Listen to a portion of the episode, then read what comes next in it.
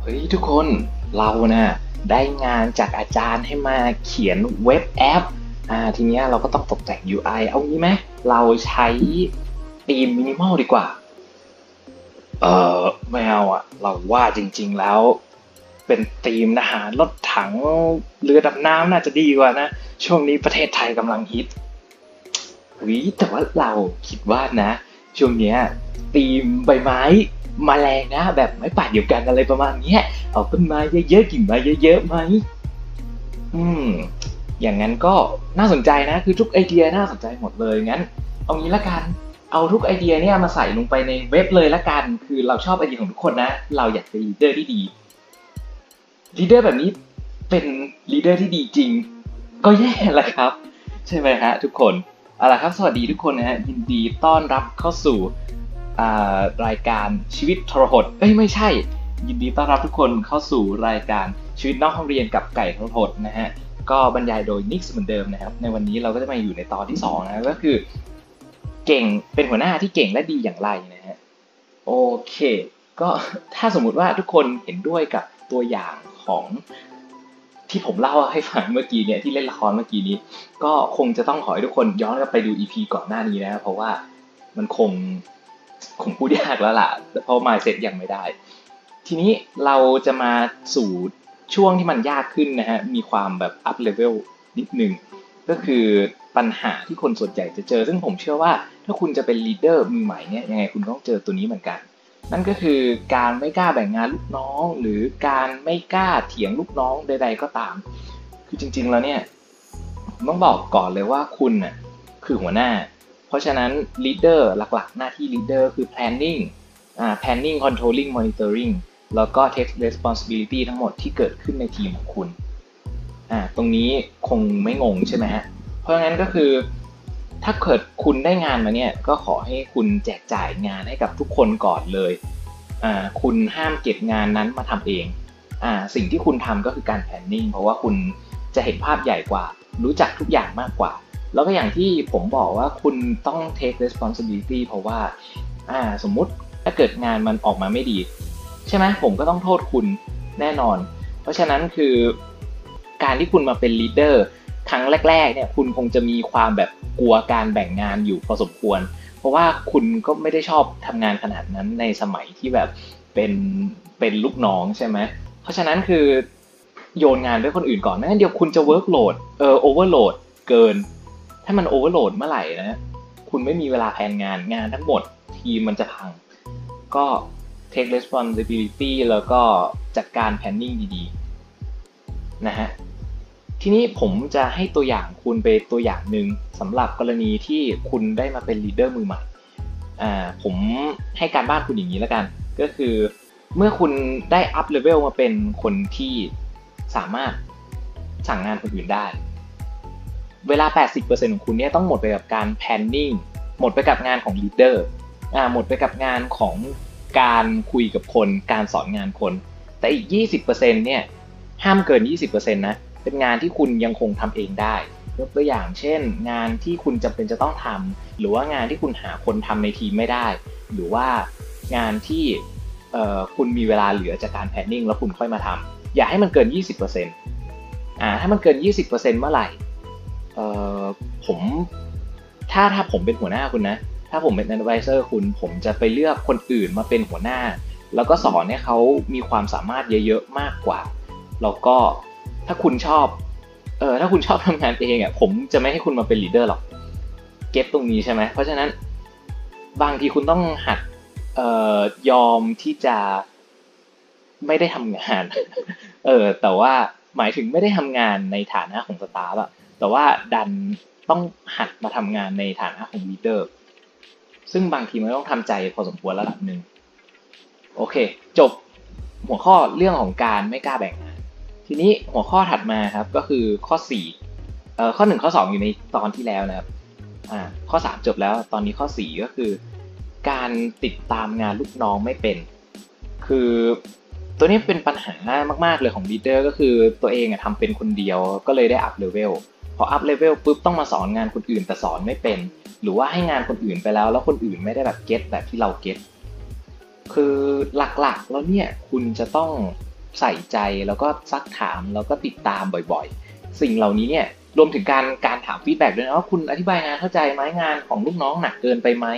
ไม่งั้นเดี๋ยวลูกน้องที่เป็น introvert เยอะๆ introvert เป็นยังไงก็ดูตอนที่แล้วเหมือนกันนะเอ่อคนที่เป็น introvert เยอะๆเนี่ยหรือว่าแบบ ไม่ชอบพูดอ่าไม่เก่งในการคุยกับคนหรืออาจจะเก่งแหละแต่ว่าไม่ชอบสุดท้ายเขาจะอยู่ๆลาออกไปเลย หรือว่าเปลี่ยนย้ายแผนกหรือข้ามไปคุยกับ advisor ของคุณอะไรเงี้ยซึ่งคุณต้อง manage เขาดีๆ คือสิ่งเหล่านี้ที่ผมพูดเมื่อกี้เนี้ยมันคือปัญหา แล้วปัญหานี้เนี่ยมันเกิดขึ้นได้ แล้วคุณก็ต้องแก้ คือสุดท้ายคุณก็คงเป็นหัวหน้าอยู่ดีแหละ เพราะว่า advisor คุณเลือกคุณมาแล้ว ปัญหามันเกิดได้ถ้าเกิด pretend ได้ ไม่ให้มันเกิดโดยที่คุณไม่ลำบากก็ก็ทำเถอะซึ่งยังไงหัวหน้าทุกคนต้องทำอยู่แล้ว ซึ่งนั่นก็คือการเอาใจใส่ลูกน้องหรือการ monitoring อ่า control กับ monitoring ทีนี้ผมจะให้ framework คุณไปข้อหนึ่งอ่าก็คือผมจะแบ่งเลเวลของลูกน้องที่เพิ่งเข้ามาฝึกงานใหม่กับเราเนี่ยเป็นทั้งหมด 5 เลเวลด้วยกัน 1 ก็คือพอรู้ 2 คือรู้ 3 คือเข้าใจ 4ทำได้ 5 คือสอนได้ อ่าถ้าตามไม่ทันไม่เป็นไร เดี๋ยวเอาแบบกว้างๆก่อนแล้วค่อยเจาะลึก กว้างๆก็คือเอ่อทำไมสไลด์นี้มันโดนแหกหน้าด้วยถนนอย่างเงี้ยโอเค ถนนเนี่ยมันจะมีทั้งหมด 3 สายผมผมยกตัวอย่างมานะฮะคือสายแรกก็คือสายที่แบบง่ายสุดสายกลางก็คือสายที่มันยากขึ้น แล้วก็สายสุดท้ายคือสายของคนที่เซียนแล้ว เอาเป็น3กรุ๊ปนั่นแหละ grouping grouping ที่ 1 หรือสายแรกเนี่ยคือคนที่กำลังต้องฝึกงาน เพราะงั้นคนที่อยู่ในโซนนี้คุณคงจะต้องสอนบ่อยๆ หน่อยติดตามมอนิเตอร์ใกล้ชิด ถ้าสมมุติว่าว่าเขาแบบเพิ่งได้รับงานนี้ไปอ่ามันเป็นงานครั้งแรกที่เขาทำคืองานอื่นๆ ไม่มีความคล้ายคลึงกับงานที่เขาทำอยู่เลย คุณจำเป็นจะต้องตรวจงานเขาเยอะๆหน่อย ก็คือต้องติดตามอย่างใกล้ชิด อ่าแต่เมื่อคุณเขาอัพเลเวลมาอยู่ถนนสายที่สองนะก็คือเขาสามารถเข้าใจแล้วก็ทำได้ คุณก็ไม่จำเป็นจะต้องอัปเดตกับเขาบ่อยขนาดนั้น ก็คือให้เขามาถามคุณเองเวลาที่เจอปัญหา แล้วก็นัดให้เขารายงานเรื่อยๆ ทุกแบบอาจจะทุกสัปดาห์หรือทุก 2 สัปดาห์ หรือถ้าเกิดเป็นงานพาร์ทไทม์ก็อาจจะประมาณนี้แหละ 2 สัปดาห์กำลังดีครับ ก็คงคงจะ get ใช่ไหมครับเพราะว่า ไม่งั้นมันจะรู้สึก bossy อะถ้าเกิดคุณให้งานของลูกน้องเยอะเกินไป หรือแบบเอาใหม่ถ้าคุณจ้ำจี้จ้ำไชลูกน้องเยอะเกินไปเออสอนเขาเยอะเกินไปทั้งทั้งที่เขารู้อยู่แล้ว จนเขาจำได้แล้วจนกระทั่งเขาเข้าใจแล้ว หรือจนกระทั่งเขาแบบสามารถทำได้แล้ว ลูกน้องเขาจะเกลียดคุณแน่นอน เพราะมันน่าเบื่อนะเวลาที่แบบมันต้อง bossy แล้วมันจะได้ประหยัดเวลาคุณด้วย ทีนี้ประหยัดเวลาที่ไม่ต้องไปสอนลูกน้องอ get เนาะทีนี้สุดท้ายครับก็จะเป็นเรื่องของถนนสายสุดท้ายแล้วก็คืออสอนได้ คือถ้าลูกน้องของคุณเนี่ยเก่งพอที่จะสามารถสอนคนอื่นต่อได้แล้ว มันไม่มีความจำเป็นที่คุณจะรั้งให้เขาทำงานต่อ ในขณะเดียวกันคุณต้องให้เขาอะสอนคนอื่น โดยให้เขาอะให้ลูกน้องของคุณเนี่ยมาแทนตำแหน่งของคุณ ทีนี้คุณก็อาจจะสงสัยว่าแล้วคุณจะไปทำอะไรต่อ คือจริงๆ แล้วในองค์กรไม่ว่าจะเป็น corporate คือบริษัทใหญ่หรือว่าสตาร์ทอัพก็ตามเนี่ยจริงๆสตาร์ทอัพจะต้องการมากเลย ก็คือต้องการพัฒนาศักยภาพของคนที่อยู่ในงานของเขา คือพอคุณเก่งขึ้นปุ๊บคุณได้ไปทำงาน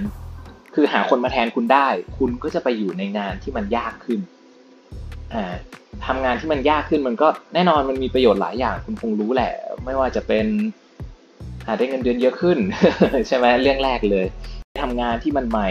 ท้าทายขึ้นคุณก็คงจะสนุกกับงานมากขึ้นถ้าทำงานรูทีนเดิมๆเดี๋ยวมันก็เบื่อเออเดี๋ยวมันก็ตายซากยกเว้นว่างานของคุณเป็นงานที่ต้องใช้อารมณ์ เหมือนกับเวลาที่คุณต้องเออเล่นเกมโมบ้าอาวีอะไรประมาณนี้เสร็จปุ๊บคุณก็จะหัวร้อน แล้วคุณก็จะเล่นไปเรื่อยๆอะไรเงี้ยเออไม่รู้นะ หรือถ้าเปรียบเทียบกับชีวิตการเป็นเป็นอะไรดีอะการเป็นแพทย์ก็ได้บางทีแพทย์มันก็หัวร้อนบ่อยนะเวลาที่ต้องรักษาคนไข้แล้วแบบเออคนรับฟังกับความทุกข์ของคนเนี่ยตอนนี้ออกนอกทะเลมาเยอะแล้ว เดี๋ยวขอวนกลับมาก่อนข้อ 4 สรุปก็คือการติดตามงานแล้วสอนงานเนี่ยก็นั่นแหละแบ่งเป็นพอรู้กับรู้ก็คือต้องเป็นช่วงที่ overview ก่อน overview เสร็จแล้วเราก็ค่อยสอน สอนเสร็จปุ๊บอ่าก็มาเข้าใจทำได้ เข้าใจก็คือเขายังไม่มี skill ดังนั้นคุณต้องอยู่ใกล้ๆเขาหน่อย ช่วงนั้นแต่คือไม่ต้อง bossy เขาแล้วนะแล้วก็พอทำได้แล้ว หลังจากนั้นก็คือคุณก็หายไปได้แล้ว แต่จริงๆผมก็ยังอยู่ในหน้างานแหละถึงแม้ลูกน้องจะทำได้แล้วเราก็จนมาข้อสุดท้ายก็จะเป็นสอนได้ สอนได้ก็นั่นแหละให้เขามาทำงานแทนคุณ สุดท้ายครับก็คือปัญหาข้อสุดท้ายของ leader มือใหม่ก็คือ การจัดการกับ stakeholder ที่ไม่ที่ยังไม่คล่อง คือเมื่อคุณได้มาเป็น team lead หรือว่า leader หรือ project leader ต่างๆ นานาเนี่ยหรือหลายๆที่อาจจะมีชื่อที่มันแตกต่างกันไปนะแน่นอนต้องมีคนที่เหนือกว่าคุณ ก็คือเคยทำงานในส่วนที่คุณทำมาแล้ว แล้วก็เป็นคนที่ที่ต่ำกว่าคุณในในเชิงของชาร์ตนะฮะตามแผนผังคนที่ ต่ำกว่าคุณเนี่ยในชาร์ตก็คือ staff ก็คือก่อนที่คุณจะได้มาเป็น team lead คุณก็ต้องเป็น staff มาก่อน ไม่งานใดก็งานหนึ่ง staff เนี่ยนิยามของเขาคืออะไร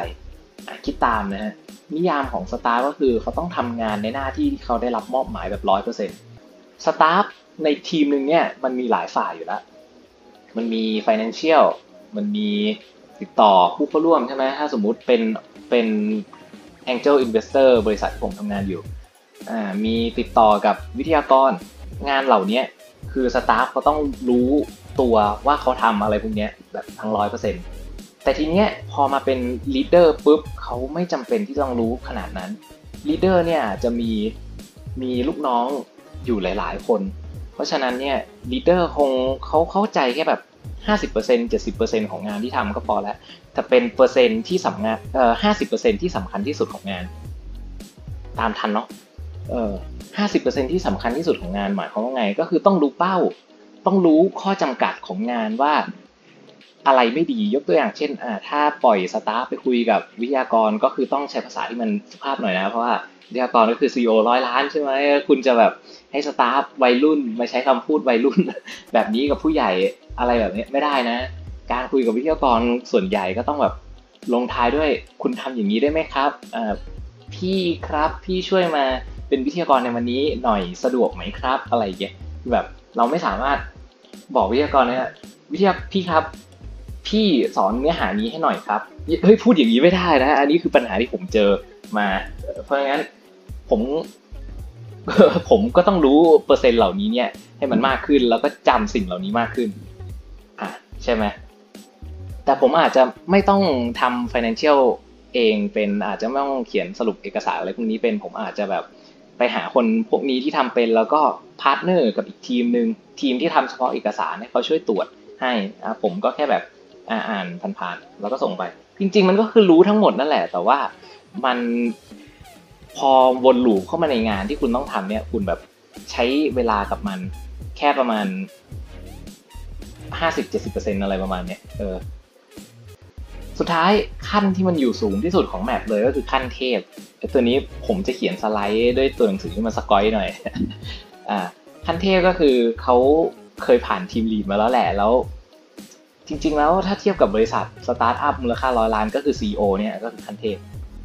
เอ่อซึ่งมันมีไม่กี่คนหรอกแล้วก็เขาไม่จำเป็นจะต้องลงมือแล้วก็ไม่ต้องคิดวิธีการใด ๆ เองด้วย คือบางทีเนี่ย team lead อาจจะต้องคิดวิธีการ แล้วให้ staff เนี่ยเป็นคนทำ แต่ขั้นเทพเนี่ยบอกแค่เป้า แล้วก็มาดูว่า team lead เนี่ยคิดวิธีการได้ถูกต้องหรือเปล่า แล้วเขาก็คอยแนะนำคือเขาเขาอาจจะไม่ต้องคิดอะไรใหม่ ๆ ขนาดนั้นแล้ว หรือเขาอาจจะคิดนะแล้วก็เสนอเป็นแบบไกด์แนวทางให้กับทีมลีดก็ได้ อ่า ก็เขาคงใช้เวลาแค่ประมาณ เออเขาคงรู้ถึงหน้างานแค่ประมาณสิบยี่สิบเปอร์เซ็นก็พอ ซึ่งเป็นแบบผลลัพธ์อะไรประมาณเนี้ย เออจะมารู้ว่าแบบ สตาฟคนนี้เขาทำงานกี่ชั่วโมง อะไรพวกนี้เช็คเวลางานเทพไม่ต้องรู้ เออเย็นเนาะเพราะงั้นก็ โอเค ตอนนี้เราเข้าใจ stakeholder แล้วว่าแต่ละคนเนี่ยเขาต้องการอะไรแค่ไหน เพราะฉะนั้นเวลาเราจะคุยกับเขา คุณก็ต้องหาคำพูดแล้วก็ใช้เวลาที่เหมาะสม เช่นคุณจะไปคุยกับกลุ่มเทพ คุณก็อาจจะบอกแค่เป้าก็พอ คุณไม่ต้องบอกหรอกว่าวิธีการของคุณเนี่ย มีรายละเอียดยังไง แค่แค่บอกแบบหยาบๆก็พอเช่น แล้วก็เป็นคำพูดอะไรที่เขาคุ้นเคยอยู่แล้ว เช่นถ้าคุณทำงานในบริษัท Angel Investor คำว่าจัด bootcamp ระยะเวลา 3 เดือนเนี่ยคุณพูดแค่นี้พอแล้วเราก็บอกว่า budget ว่าคุณใช้ budget เท่าไหร่ คุณไม่จำเป็นต้องบอกว่าจัด bootcamp เชิญผู้เข้าร่วมมาทุกสัปดาห์อะไรเงี้ยเออคือถ้าเทพเขาไม่ได้อยากรู้อะไรขนาดนี้นะแต่จริงๆแล้วในองค์กรแต่ละ อย่างมันก็จะมีตำแหน่งอื่นๆย่อยๆ แทรกเข้ามา ก็คุณก็คือเปอร์เซ็นต์หรือตัวเลขเนี้ยผมหรือกราฟเนี้ยผมให้คุณดูแบบหยาบๆเฉยๆเพื่อเข้าใจง่าย จริงๆแล้วคุณก็ต้องดูแหละว่า มีใครอยู่ในองค์กรของคุณบ้าง แล้วก็ organization management ผมคงเก็บไปครั้งถัดไปนะฮะแล้วก็สุดท้ายอ่าสุดท้ายละจริง ๆ เลือกหัวหน้าให้ดี ถ้าหัวหน้าของคุณเก่ง คุณก็มีโอกาสพัฒนาได้ดี ถ้าหัวหน้าของคุณเก่งมาก ๆ คุณได้สักหนึ่งเปอร์เซ็นของหัวหน้าที่เก่งมาก ๆ คุณอาจจะคุ้มกว่าการที่เจอหัวหน้าที่เก่งแบบนิดหน่อย แต่ว่าได้สักร้อยเปอร์เซ็นของหัวหน้าที่เก่งแบบนิดหน่อย เออไม่งงใช่ไหมเช่น หัวหน้าของคุณเงินเดือนห้าหมื่นคุณไปฝึกงานกับเขาสามปี คุณอาจจะได้แปดสิบเปอร์เซ็นของเขาคือเงินเดือนสามหมื่นแต่ถ้าสมมุติว่าหัวหน้าอีกคนหนึ่งที่คุณไปฝึกงานกับเขาในช่วงเวลาสามปีเนี่ยเขาเอ่อเป็นเจ้าของบริษัทร้อยล้าน คุณอาจจะเก่งแบบมีมูลค่าหนึ่งล้านบาท ก็คือหนึ่งเปอร์เซ็นของเขาอะก็ได้หนึ่งล้านบาทแหละเพราะงั้นยังเยอะกว่าอยู่แล้ว แต่พอหัวหน้าเก่งขึ้น งานที่คุณทำมันก็exclusive มากขึ้นนะ แต่มันก็แค่คือที่ผมบอกเนี่ย มันไม่มีทางลัด แต่มันแค่แบบงานมันไม่มีอ้อมอะเออใช่ไหมคือคุณคุณไม่ต้องทำงานแบบอ้อมๆเพราะงั้นก็ระหว่างนี้ค้นหา connection คำแนะนำจากผมนะฮะสำหรับสุดท้ายละสำหรับ leader หรือคนที่กำลังจะอยากมาเป็น leader ฝากให้พวกคุณเอาไปคิดก็คือ พยายามหาคอนเน็ชันหรือว่าพยายามหาข้อมูลของบริษัทที่มีหัวหน้าดีๆ แล้วคุณก็ไปสมัครฝึกงานหรือไปทำงานกับเขาซะ มันจะดีกว่าแบบการที่คุณไหลไปตามโอกาสหรือว่าไหลไปตามเพื่อน ซึ่งคุณก็ไม่รู้หรอกว่าหัวหน้าจริงๆแล้วเก่งหรือไม่เก่ง เอ่อ แล้วก็ เปิดโอกาสให้ตัวเองอาจจะสักสิบยี่สิบเปอร์เซ็นคือไม่ไม่ต้องเยอะในแต่ละวันแต่ก็เก็บเวลาเหล่านั้นไว้สำหรับการหาหัวหน้าที่เก่งขึ้นอ่าแต่คุณก็ต้องทำงานที่คุณทำอยู่ในปัจจุบันให้ดีที่สุดเลยนะ ก็แบ่งเวลาดี โอเคครับ ก็ขอบคุณที่ติดตามรับชมมาจนถึงตอนนี้นะสำหรับวันนี้นิกชีวิตนอกเรียนกับไก่โหดก็ขอตัวลาไปก่อนนะบ๊ายบาย